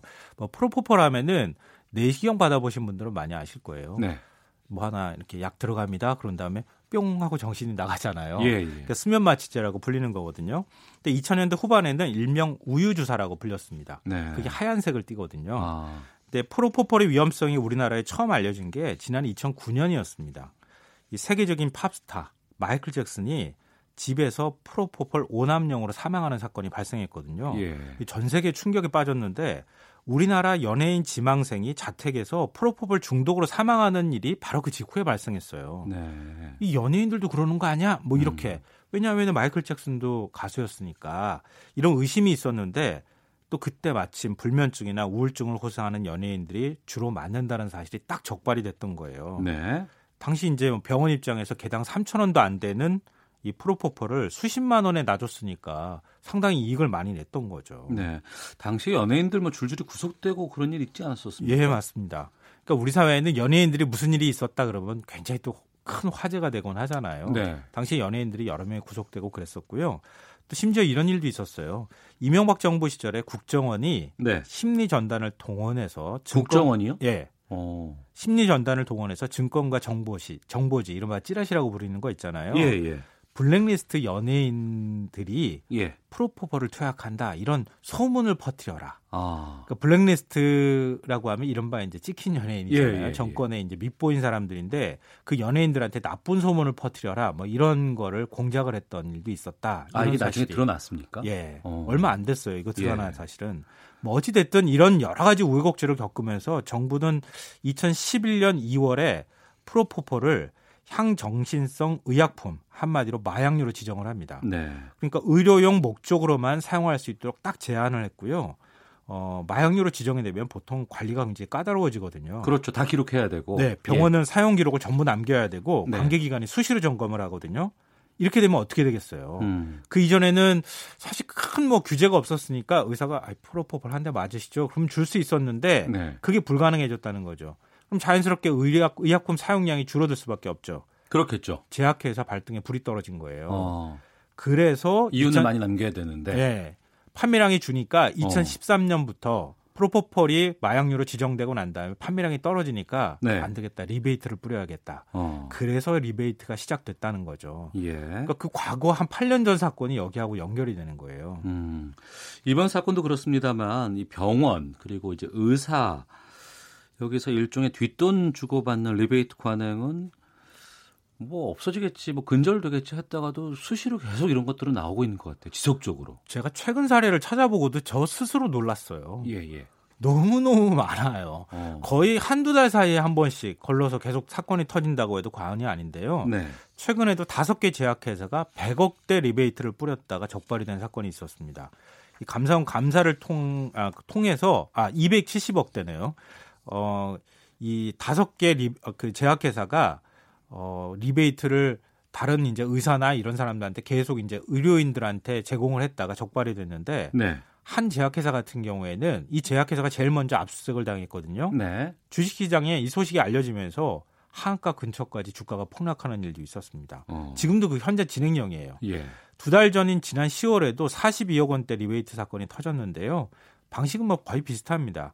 제약회사 임직원들이 의사 106명한테 리베이트를 주다가 적발이 됐는데 뭐 제약회사가 영업사원들한테 리베이트 자금을 건네주면 어, 영업사원들이 의사들한테 상품권이나 주유권을 사서 전달을 해줬다고 합니다. 어. 지난 7월에 사례도 있었어요.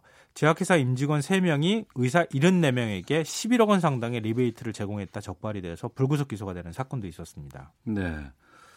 이 리베이트를 제공하는 방식도 상당히 다양하고 치밀하다면서요.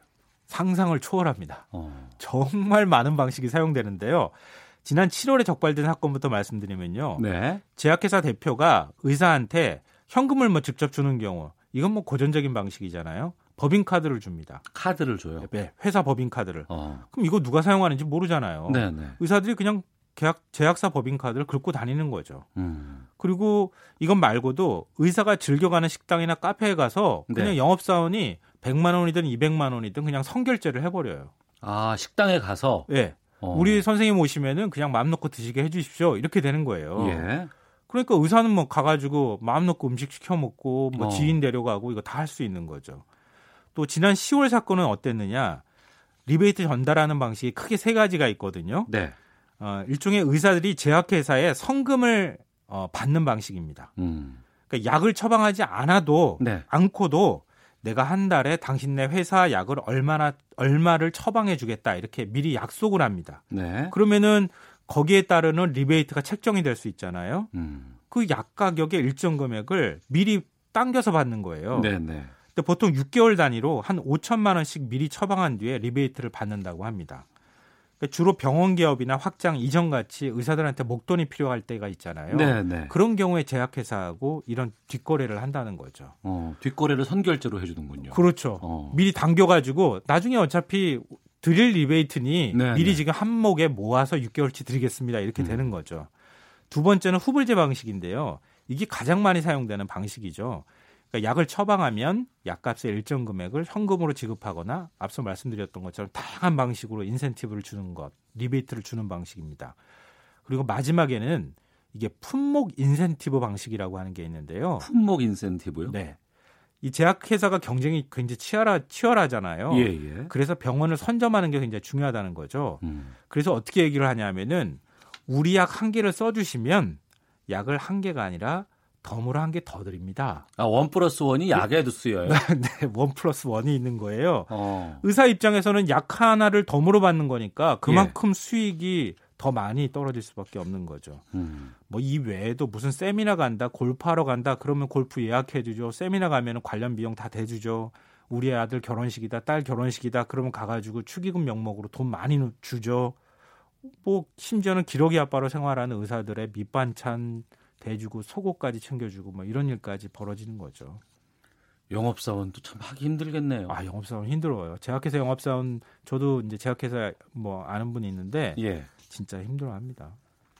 이 근데 리베이트는 준 쪽이 있을 것이고 네. 받은 쪽, 그러니까 약 제약업체 그리고 병원이나 의사들 준 쪽 받은 쪽 모두 처벌받지 않습니까? 그게 쌍벌제라고 하는 거잖아요. 예, 예. 그러니까 제약회사가 의사한테 사실은 거저 둔- 주는 돈이 아니고 그 돈이 결국은 약값에 전가가 돼서 국민 부담으로 돌아오잖아요. 그렇죠. 그러니까 리베이트 관행을 정부 차원에서 어떻게 하면 근절할까 굉장히 고민하다가 음. 2010년부터 쌍벌제를 시행했습니다. 네. 그러니까 처음에는 의사까지 처벌하지 않고 주로 제공한 쪽 제약회사를 많이 처벌했거든요. 네. 근데 그래가지고는 이거 안 돼. 어. 받은 사람도 처벌해야겠어. 예. 그래서 양쪽을 다 처벌하겠다고 했거든요. 그래서 제약회사는 물론이고 의료인도 2년 이하 징역이나 3천만 원 이하 벌금 또는 의사 같은 경우에는 1년 이내에 자격정지 처벌을 받을 수 있도록 바꿨어요. 네. 근데 그래도 처벌이 또 안 되는 거예요. 계속 사건이 터지는 거죠. 어. 그래서 2014년, 2010년부터 4년이 지난 시점에 리베이트 투아웃제를 시작했습니다. 투아웃이요? 예. 리베이트로 2회 이상 적발된 제약회사는 네. 그 회사가 생산하는 의약품을 아예 건강보험 급여 대상에서 퇴출시켜 버려요. 그러면은 환자들이 이거 안 쓸 거 아니에요? 아니 의사가 처방을 못 하죠, 사실은. 그렇게 비싼 약을 어떻게 처방합니까? 환자들 네. 그러니까요. 입장에서도 그 약을 쓸 수 없는 거고. 어. 그렇게 해왔는데도 불구하고 계속 이런 일들이 반복되는 거예요. 네. 이렇게 좀 강력하게 조치를 취하고 있음에도 불구하고 이 리베이트 관행이 근절되지 않고 지속적으로 이어지는 이유는 뭐라고 보십니까? 일단 뭐 관련 통계부터 제가 말씀드리는 게 좋을 것 같아요. 네. 정부에 들어온 미- 리베이트 민원으로 따지면은 쌍벌제가 딱 시행된 어, 시행하고 그리고 이제 그 리베이트 투아웃제가 시행된 2014년을 기준으로 볼때 네. 148건이 민원이 들어왔어요. 어. 근데 이때부터 한 2년 정도는 잠깐 주춤하면서 줄어들어서 한 100건 정도까지 줄어들었거든요. 네. 근데 2016년부터 다시 회복돼서 늘기 시작하더니 지금 200건 이상으로 다시 늘었어요. 어. 그럼 뭔가 이유가 있지 않겠습니까? 이렇게 법을 강화했는데 왜 그러면 리베이트가 근절되지 않느냐? 예. 한두 가지 이유로 생각해 볼 수가 있는데요. 하나는 의학 시장의 경쟁이 너무 치열해요. 그러니까 그리고 또 가불이 아주 분명하다고 하는 점이 있습니다. 네. 그러니까 의사가 처방하고 제약회사는 처방된 약을 공급하는 거잖아요. 그렇죠. 그러니까 의사가 절대값에 위치해 있는 거죠. 음. 그러니까 경쟁이 얼마나 치열한지부터 말씀드리면 의약품 공급업체가 우리나라에 통틀어서 한 2,500곳 정도 되는 것으로 알려져 있거든요. 네. 근데 의약품 유통 금액이 56조 원이 넘습니다. 56조요? 예. 어. 근데 이 중에 의사 처방이 필요한 이 부분이 중요한데요. 전문 의약품이 시장 규모로 볼 때 51조 원을 차지합니다. 음. 그러니까 전체 유통되는 의약품의 90% 정도가 의사의 처방이 있어야만 소비가 될 수 있는 약이라는 거예요. 네. 그러니까 의사가 자연스럽게 권한을 많이 가질 수밖에 없고 제약회사는 절대 을의 위치에 있을 수밖에 없다는 거죠. 어. 그러니까 아, 선생님 잘 좀 봐주세요. 우리 약 좀 처방해 주세요. 이렇게 갈 수밖에 없고 공짜로 이렇게 하다 보면은 서로 간에 리베이트가 오고 갈 수밖에 없는 환경이 조성돼 있다는 거고요. 어, 둘째로는 솜방망이 처벌이에요. 리베이트가 적발이 돼서 경고 처분이나 면허 정지 처분을 의사가 받는다. 네. 의사들이 가만히 있느냐? 그렇지 않다는 거예요. 음. 한 사건의 경우에 복지부가 의사 93명에 대해서 2년에서 최대 1년까지 면허 정지 처분을 내렸거든요. 네. 근데 가만히 있지 않고 80% 이상이 소송으로 갑니다. 어. 최종 행정 처분은 법원 판결이 확정될 때까지 연기가 되거든요. 네, 네. 나중에 법원이 판결할 때는 음. 굉장히 낮은 수준의 판결이 나온다는 거예요. 네. 그러니까 의사들 입장이나 제약회사 입장에서 뭐 그냥 계속 하다가 매출액도 올리고 이익도 남기다가 안 걸리면 아이 뭐 재수 없죠. 이렇게 속되게 말하면 그런 식으로 생각하고 넘어간다는 거죠. 이런 네. 잘못된 관행이 양쪽으로 정착돼 있는 상황이다 보니까 리베이트가 잘 없어지지 않는다는 거죠. 네. 이제라도 좀 근절해야 될 것 같습니다. 자, KBS 일라디오 시사의 진행자 김성환 시사평론가 함께했습니다. 고맙습니다. 네, 고맙습니다. 예. 오태훈의 시사본부 여기서 인사를 드리겠습니다. 내일 오후 12시 20분에 다시 찾아오겠습니다. 지금까지 아나운서 오태훈이었습니다. 내일 뵙겠습니다. 안녕히 계십시오. Bye.